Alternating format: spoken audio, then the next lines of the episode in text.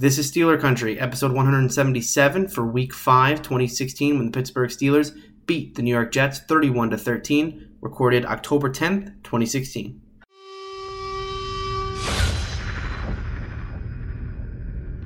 My mother's people were all coal miners. My father's people were all steel workers.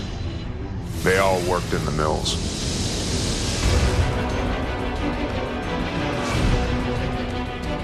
I don't believe in miracles. I believe in Pittsburgh. And there's a collision. That's one out of the air. Ball is pulled in. Right over here. We play for city and country. The city is Pittsburgh. And this is Steelers Country. All right, welcome to Steeler Country. I'm your host, Tony. We'll have Mike and Joe later on in the podcast to talk about the emergence of Sammy Coates, the defense, kind of where it stands right now, what they're thinking about it, and where the Steelers are, big picture, what are our expectations for the rest of the season.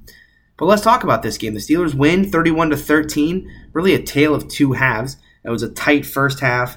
The defense gave up a little too many yards, but the offense was able to bail them out. And then, the second half, they finished the game well. As I said last week, the Chiefs game doesn't cure what happened in Philadelphia. We're always going to live with the fact that this team can at any moment just completely blow up defensively. And if they're not giving Ben time and he's uncomfortable, this thing can really unravel, especially from a defensive standpoint.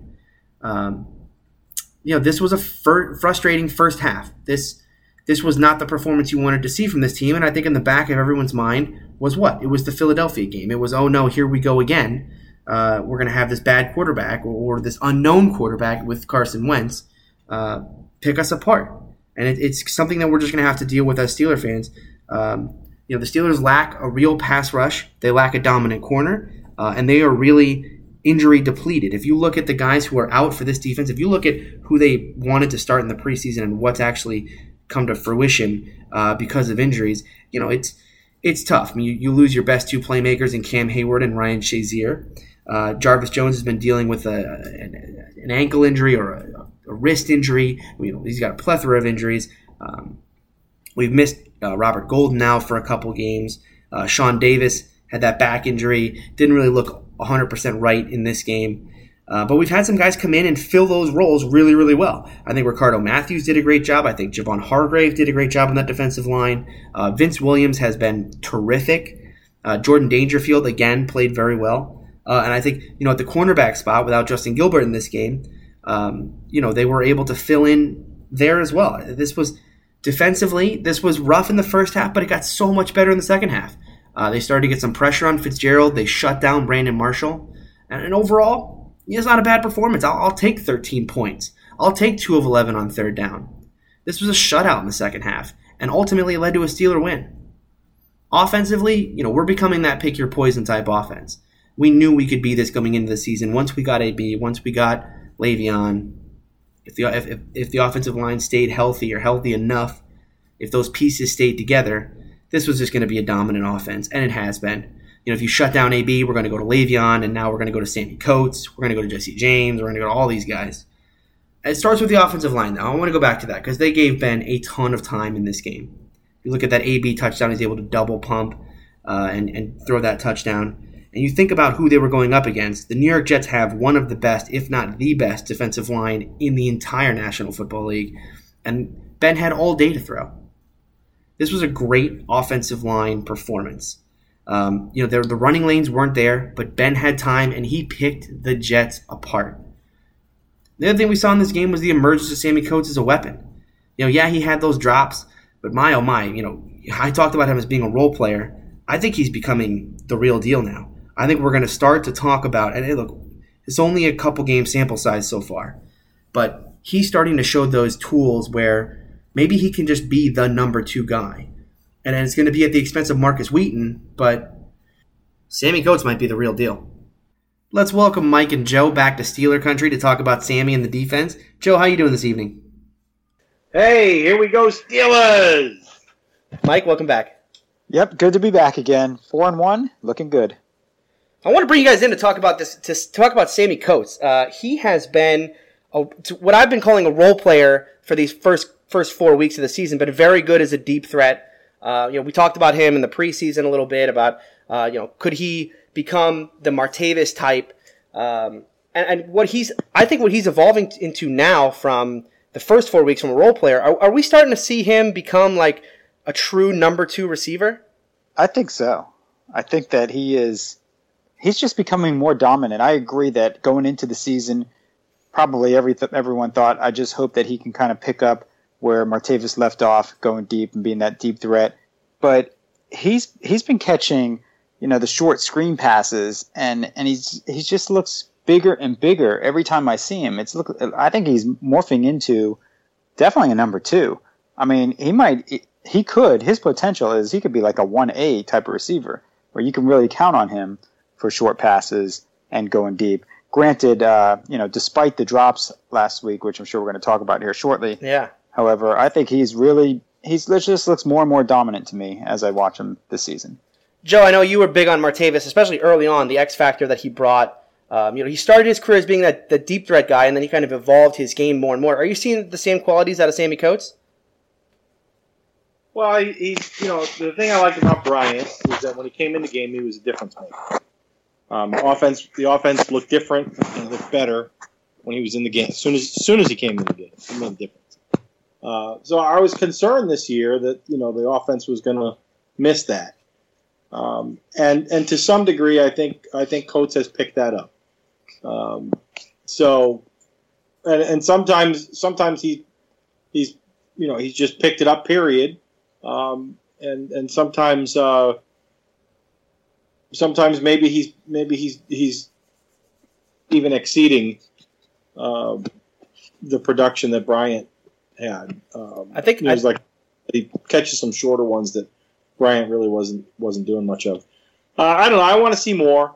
I mean, I'm not sold on the whole thing. I know there's a lot of drops, and I know there was a injury or stitches or something. Yeah, he had a weird laceration in the first half. I don't know when he got it, but according to guys in the locker room, he had to have stitches on one of his fingers at halftime. Yeah, so okay, so then I have to withhold judgment on all the drops. I mean, at one point, somebody asked me, "Is Sammy Coates good or bad?" And I said, "Yes." It's a weird game. Yeah. It was a strange game from Sammy. So the last two games we have gone on the first drive deep to Sammy Coates with success. He has definitely solidified himself as kind of that, the Mike Wallace, like, you can't stop this guy going deep. Or at least the way defenses are playing us with the bracketing of Antonio Brown, it just seems like whenever the Steelers want to go deep to Sammy, it should be there, or at least in certain coverages it'll be there. But I really like what I'm seeing out of Sammy as far as, Mike, like you said, they're using him on shorter passes, they're using him on wide receiver screens, and it seemed like in Kansas City they wanted to get him involved. And maybe, he didn't have like a huge game against Kansas City, but they were certainly going to him more on routes that you didn't normally see them go to, the Mike Wallace. Mike Wallace was at the peak of his career, Mike Wallace was the deep threat guy that every once in a while he'd pick up a third down, but his bread and butter was going deep.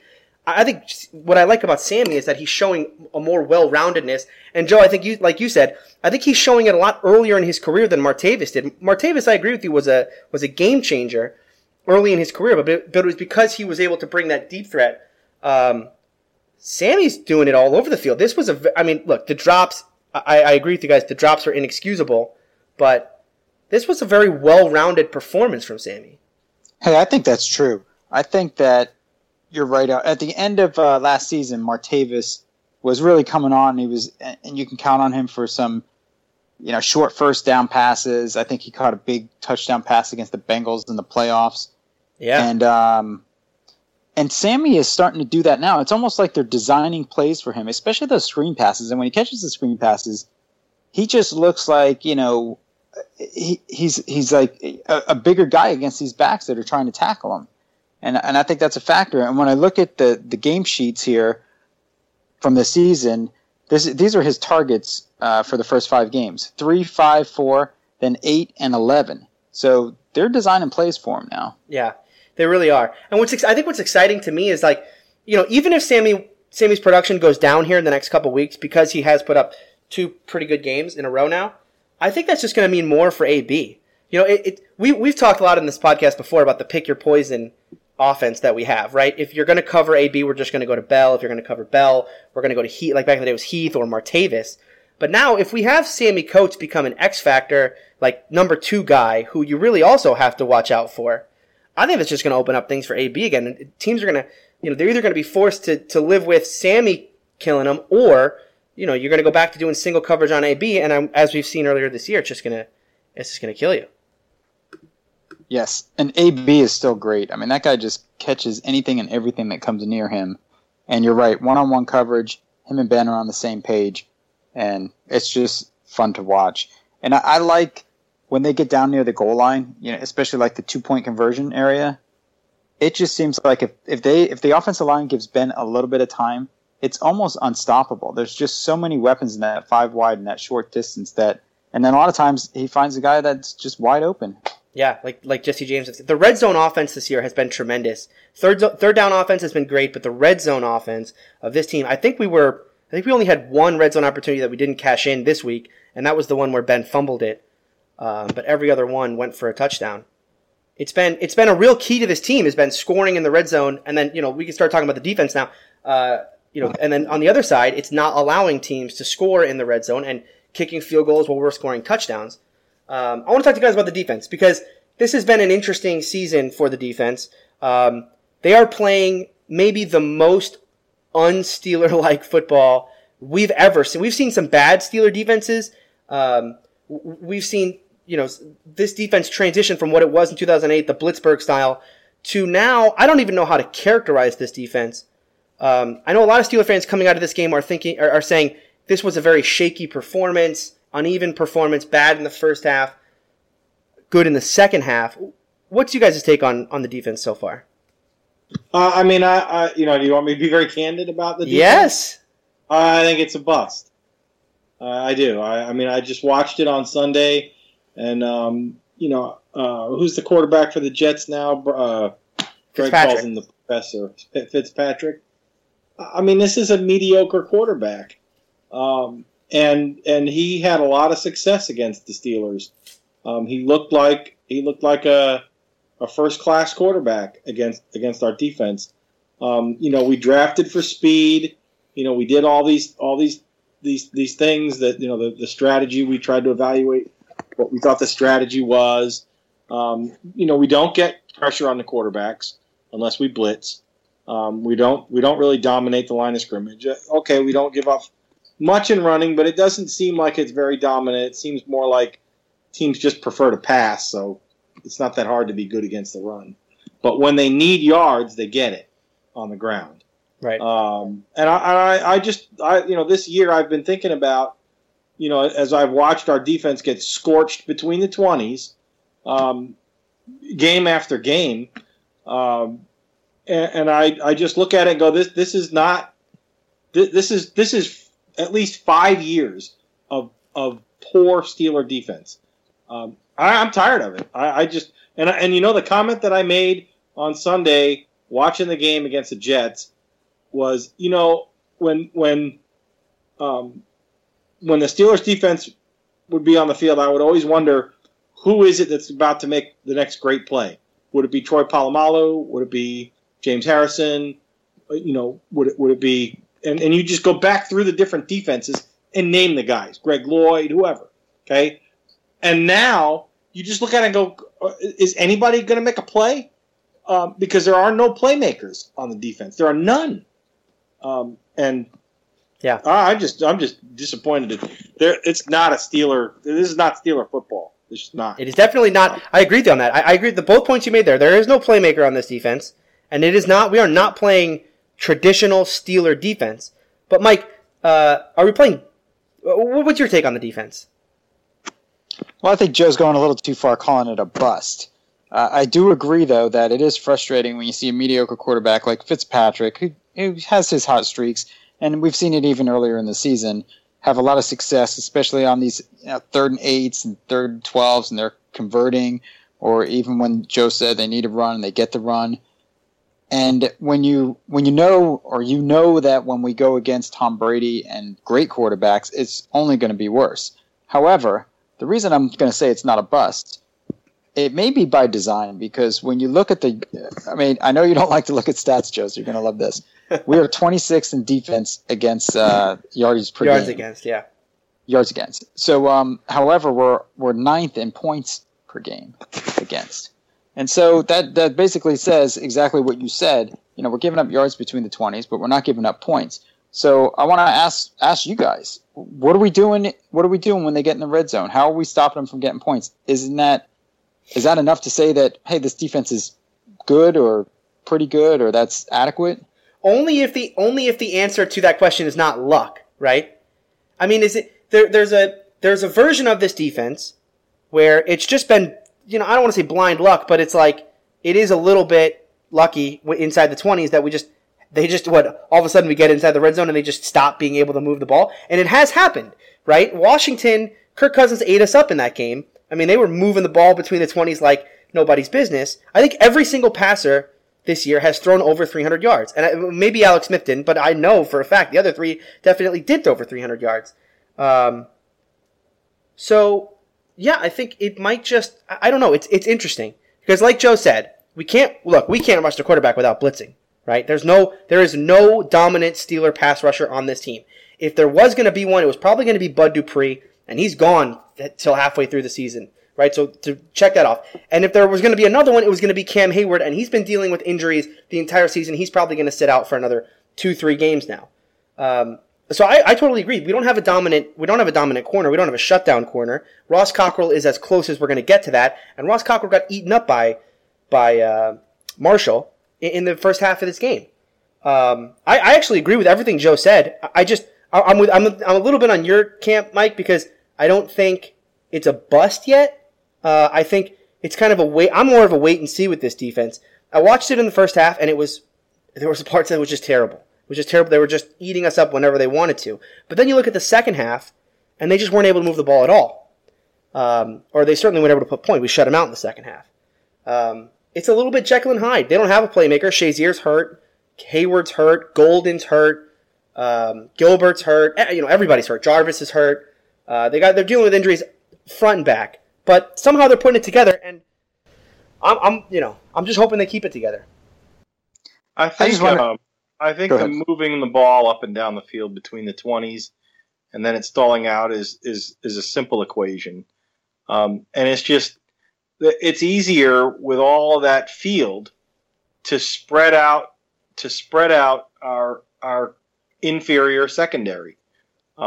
It's just easy to do that. It's easy to get people into space because we don't have an answer, you know, for that.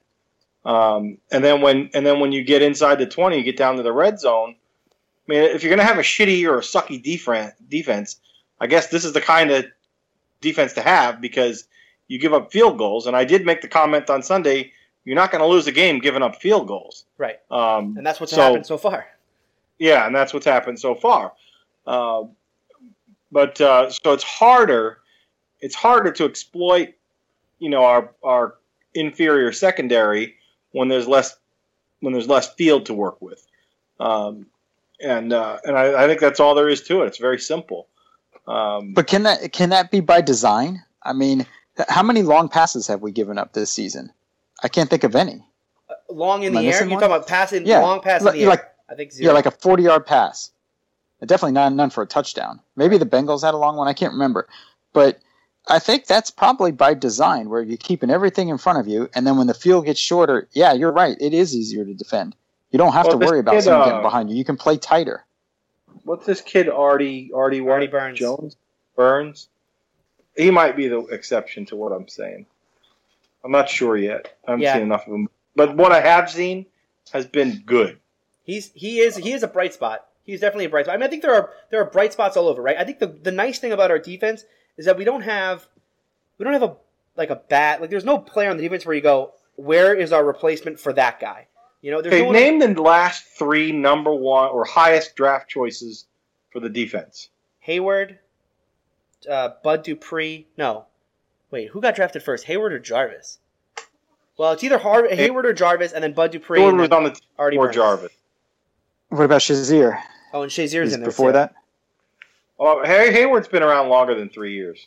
Yeah, you're right. Hayward's probably, yeah. So it's probably Shazier, then Bud, then Artie.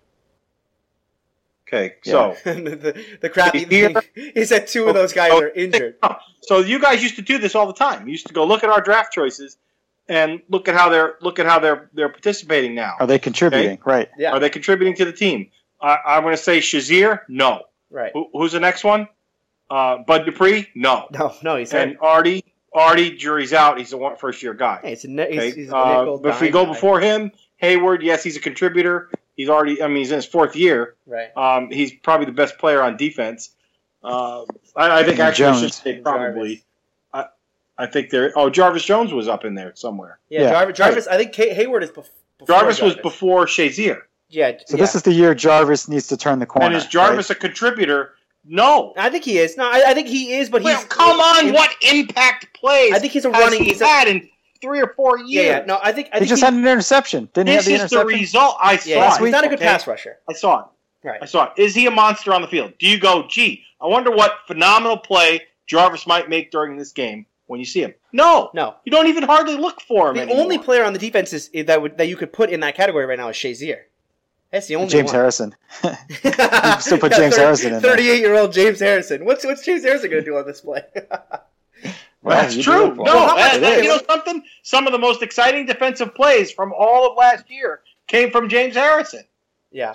Okay? Well, let me transition it this way. This is a problem, and that's why I say it hasn't busted yet.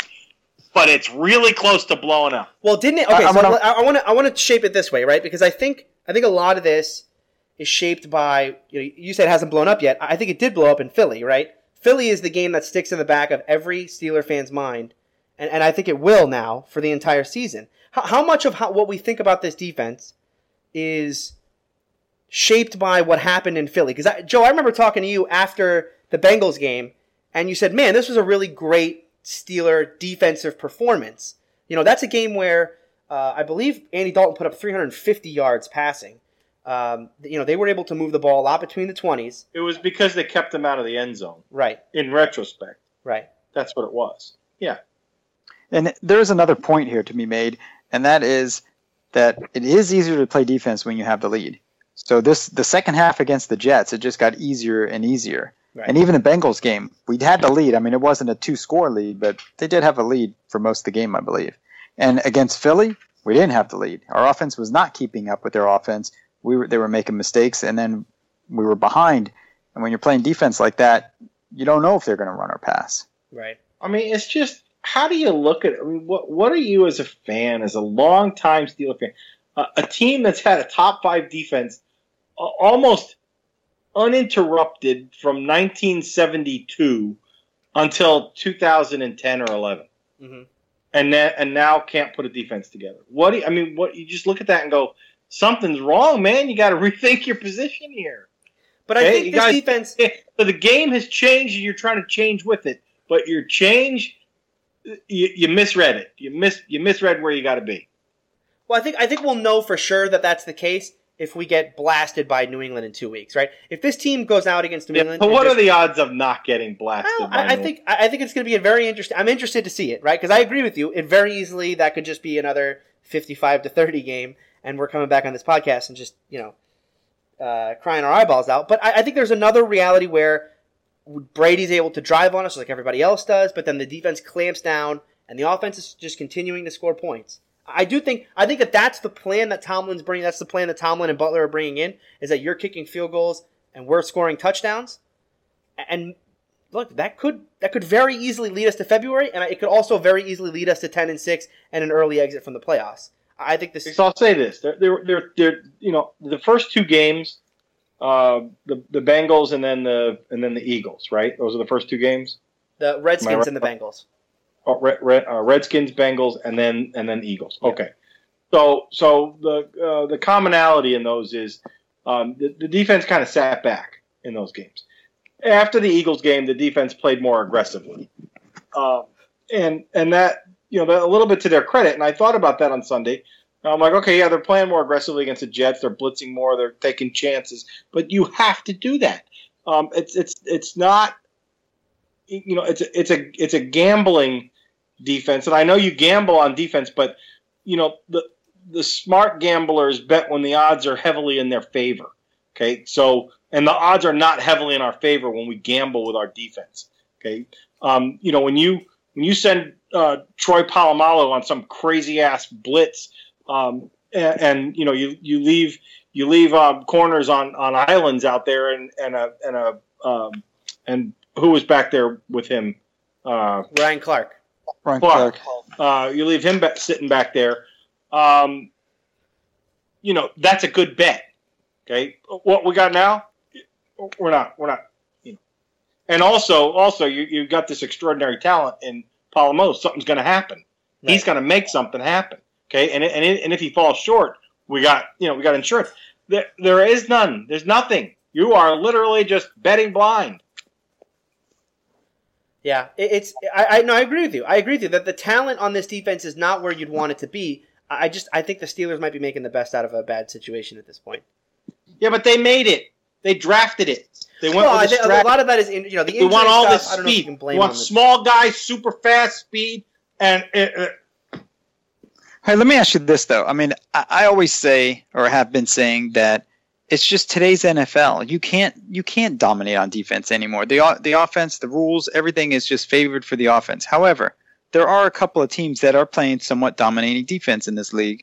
Let's say the Vikings and the Broncos, to a degree. The Broncos, even though they kind of did get rolled on by the Falcons. So what is it that those teams or teams like that, what do they have that we don't have? Well, I don't think. Okay, so let's frame this. Is it just a simple pass rush? Well, okay, let's back up 1 second, right? So, we're not getting rolled on, right? Our problem is not that we're giving up points yet. I think the problem that we're talking about is that we're giving up too many yards, and that we're all worried. We're all sitting here worried that Philly's going to happen again, and that some team's going to all of a sudden figure us out and make the blueprint for how you beat the Steelers defense, because we already know we're bad between the 20s. So now the next step is. Who shows the rest of the NFL how to beat us within the 20s? I think, to answer your question, I think it's pass rush. His whole thing is erased if the Steelers found a pass rush. If Bud right, comes, and that, okay, so you went past Mike's question. What do these other teams have? Defense starts with the defensive line. You need a dominating defensive line. And we have one guy who qualifies for that on our defense. Don't hit on to it. Don't hit on to it. Okay, maybe two. But they're both. But they're not really being productive, though. They're great players, but they're. I mean, we have what, 6 sacks this season? Right. They're not productive from a pass rush. You need to disrupt. You need guys that can disrupt a backfield on their own. Put 4 guys, up on the line of scrimmage and upset the offense's rhythm right from the snap of the football. That's the start of a dominating defense. Your first draft picks go there. Everything beats from the snap of the ball. If you dominate, if you disrupt that scheme, all of a sudden all of the options on offense, especially a passing offense, change. How do they change? Well, we can't protect the quarterback, so we have to keep people in who would otherwise be safety valves and route runners, and they have to stay back to pick up blocks because we can't handle what's happening to us on the line of scrimmage. It's very simple. It's not a complicated, and I think the Steelers, the modern day Steelers, have made it a complex. Let's put this thing. You just can't pick a pass rusher like that style off a tree. Stick it into a computer and spit out a strategy. I know, but it's just like the Browns saying, all we need is a franchise quarterback. I mean, you just can't go find a franchise quarterback. You can't find that great Bruce Smith pass rusher or Reggie White.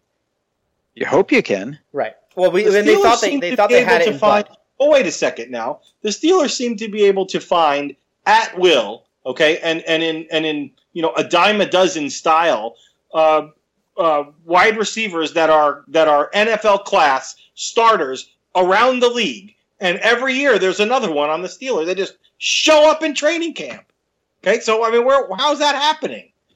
Well, whoever the scouts are for the scouting the wide receivers. Well, we need some that understand defensive line play. Well, I think some scouts out there and find us. No, I don't think it's defensive line. I think you're missing the mark a little bit on the defense. I think it's the problem is linebacker, not defense. The defensive line I think is good. But it starts with a line. Hayward and Tuitt, but you're going to replace. Which one of those do you want to replace? I mean, I think Hayward and Tuitt are very, very good. I think the problem you have is that your starting outside linebackers right now are Jarvis Jones, who's much more of a run defender than a pass rusher, and then the other side would be your pass rusher, and that right now is Arthur Motes because Bud is hurt. The Steelers put a lot of eggs in the Bud Dupree basket this year. He was supposed to be the dominant pass rusher. We saw some of it last year. He had flashes last year of being that dominant guy, and then he has the sports hernia in preseason, and it's just that whole plan is just out the window now. You know, they have Harrison, they have Motes, they have this guy Chickillo, who I thought Chickillo actually had his first good play, or first good game against the Jets. But I think the pass rush isn't there. You know, and is it the general manager's fault? Is it the off? You know, of course, right? They completely missed on Jarvis as a pass rusher. You know, he was a guy who led the SEC in sacks in college, and it just did not translate into the NFL. He's never going to be even a 5-sack-a-year guy. But do you keep him just because he's so good against the run? Maybe. And then the other side, the problem with this team is depth, right? Once Bud goes down, there is no other player that you're even going to rely on as far as pass rush, and so the whole defensive schematics have to either change, and either you're going to blitz to get pass rush, or you're going to play what we've been doing, which is just, hey, kill us in the 20s, and then hopefully we stop you in the 20. Well, the other thing that made a difference, the tale of two coins, that is the offense saves the defense a little bit, because if it gets rolling, which it couldn't do in Philly, so that's the result you get. If the offense gets rolling, then it makes the defense's job a lot easier. And the two sides of that coin are Denver Broncos and Minnesota Vikings. Minnesota Vikings, they pick up what's his name, Bradford, the kid from the Rams who was always hurt, and I always thought he was a good quarterback. He's in a situation now where he's making a difference, and it's making it a hell of a lot easier for that talented defense to play defense, and they're doing it now. In Denver, the other side of that thing is they've been dominant for a while, but now they have an offense with a quarterback who cannot make anything happen, and the defenses know it, and so they're just less effective because they don't play with a lead. You know, they're probably never going to play with a lead again this year. You know, so you know, now see how good your defense is, and credit to the old Steeler defenses, the pre-Ben defenses, who are still dominant with the likes of O'Donnell and Tomczak. Those guys, you know, how many they set records for 3-and-outs, I think, in games, and those defenses stayed dominant. That's the kind of Steeler defense, you know, that we always had. We're spoiled. I'm spoiled. We had it for decades, and now we don't have anything even close to that. All right, before I get you guys out of here, let's. I want to get you guys' take on where you think this team is headed. What's your expectation for the rest of the season? Is this a deep playoff run type team? Is this a Super Bowl contender? Mike, what's your expectation for the rest of the season? Expectation is it's a deep playoff run team. And I think we're going to find out in the upcoming weeks with the schedule. You know, playing New England, it's 3 games in a row that are tough there. New England, then at Baltimore, and then Dallas at home, I believe. Yep. New England's at home. So if those 3 games, I think they should win 2. If they win 2, I think you win the division easily, which means that if you win 2 of those games, you're a really, really good team, which we hope that they are, and you don't sputter against a team like at Indianapolis or some other game, and you have enough wins that you have a nice cushion to win the division. You get the home field, maybe not home field, you know, the 1 or 2 seed, that would be good enough.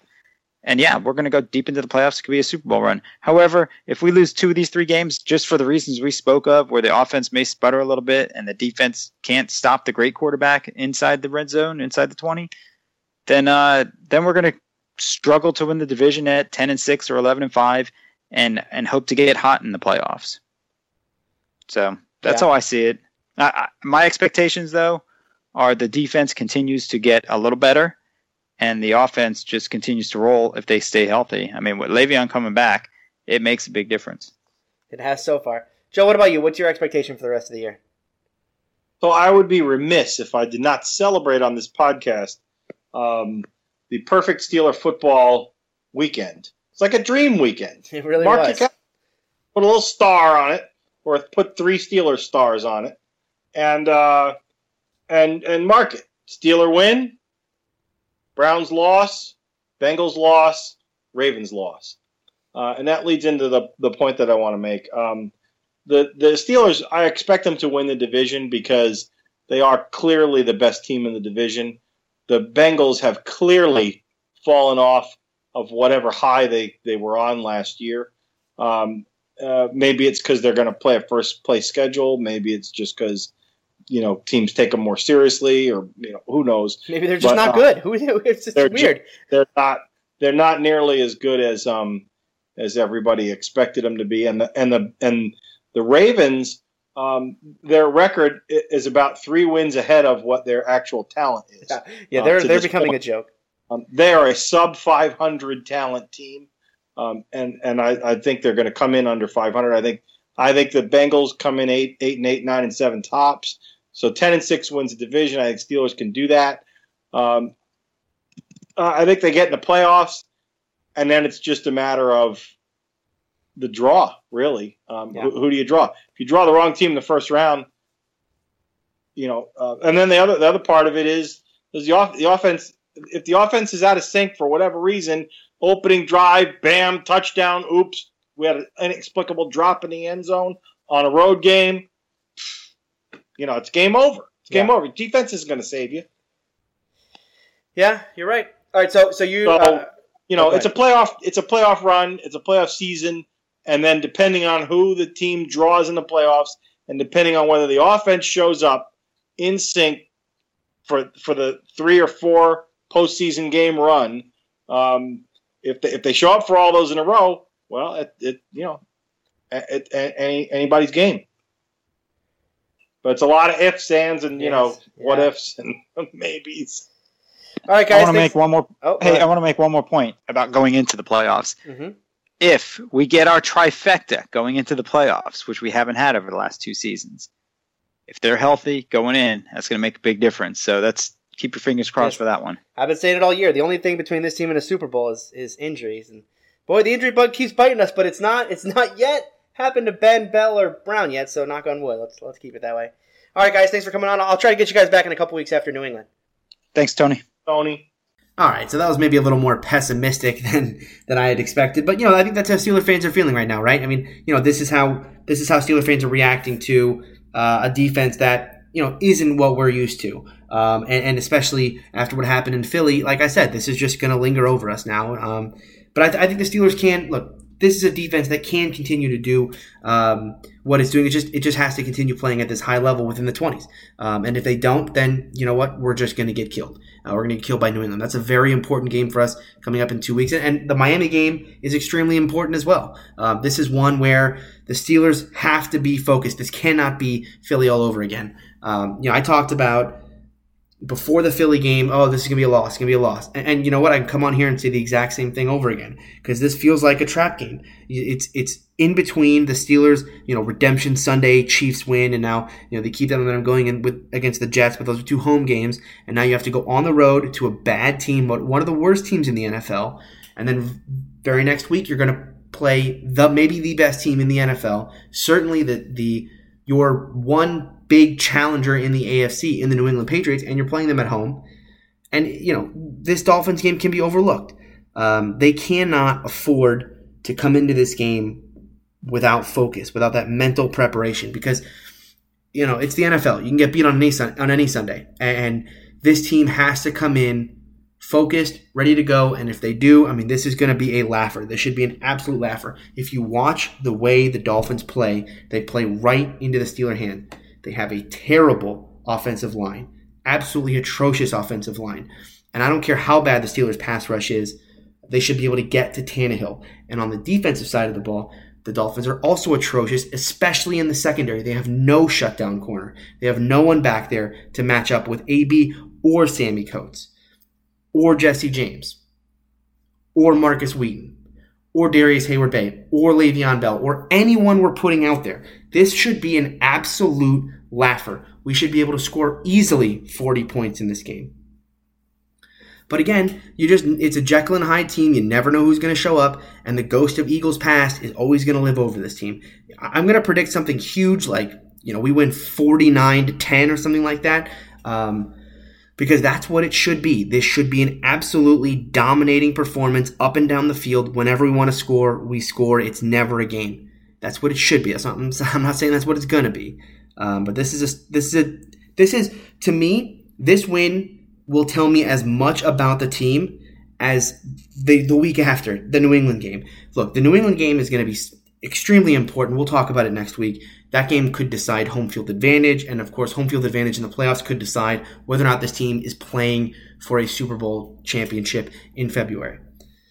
But this Dolphins game is going to tell me how serious this team is about achieving that goal. If they beat Miami, then they have a chance to beat New England and be the AFC home field advantage team, the team where the AFC goes through.